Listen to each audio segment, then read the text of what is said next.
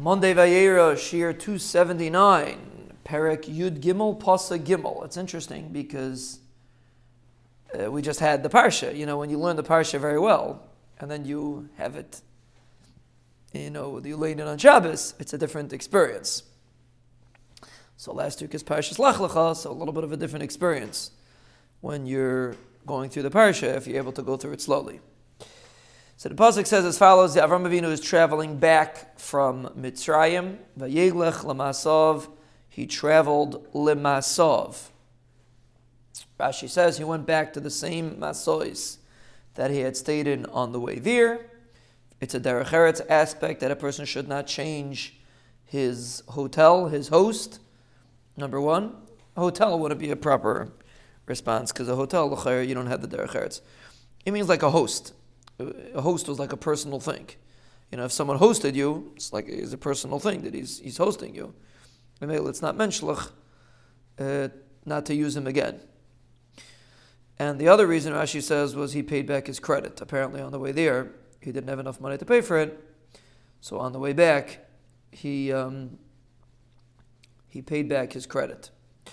That's why he went back to these places. Now, if you think about it from a psukim perspective, that means the pasuk said when Avram Avinu went into Lech, the Baruch said, "Go to Eretz Canaan. I'm going to make you rich." Rashi says with mammon. That means Avram Avinu was supposed to get mammon when he came to Eretz Canaan. What happened?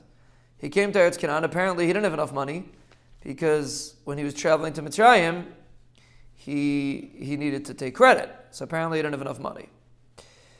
Rashi says, we mentioned it previously the, towards the beginning, earlier in the parsha, that the fact that he had to go to Mitzrayim was also an aside, because the British told him to go to Eretz Canaan, and then he forced him to leave. So if you look at it from Avram Avinu's perspective, and really we go through this sometimes, a person decides he's going to give chomesh, giving chomesh, and then chas v'shalom, something happens, and he starts struggling with parnasa. He says, "What's going on? I'm giving chomesh. I should be getting wealthy." You see from Avram Avinu that the Rebbeinu told him to go to Eretz Yisrael, he's going to, he's going to get wealthy. Then the Rebbeinu forced him to leave Eretz Yisrael, and instead of Avram getting upset, he went to Mitzrayim, and it comes out that not only was the story of going to Mitzrayim not negative, but that's how it was fulfilled, Va'avarechecha. The kiyum of Va'avarechecha was fulfilled, mamish in Mitzrayim. So if Avram would have gotten upset and said, oh, what's going on here? The Rebbeinu told me to go to Eretz Yisrael, he's going to give me money, what's going on?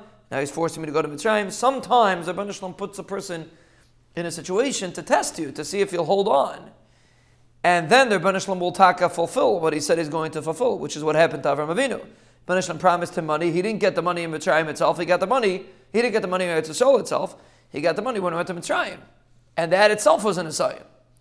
And that should give a person a chizik that even if you don't see the Yeshua right away, but remember that the Rebbeinu Shalom will, Be'ezer Hashem, send bracha and atzlacha bez Hashem, and a person should, and, and specifically in the place where you think you're not going to have the Yeshua, specifically the place where you maybe will have the Yeshua. As you see from Avram, it's an interesting point. So he was traveling back, Minegev Viad Beisel, from the south, and Mitzrayim is in the south.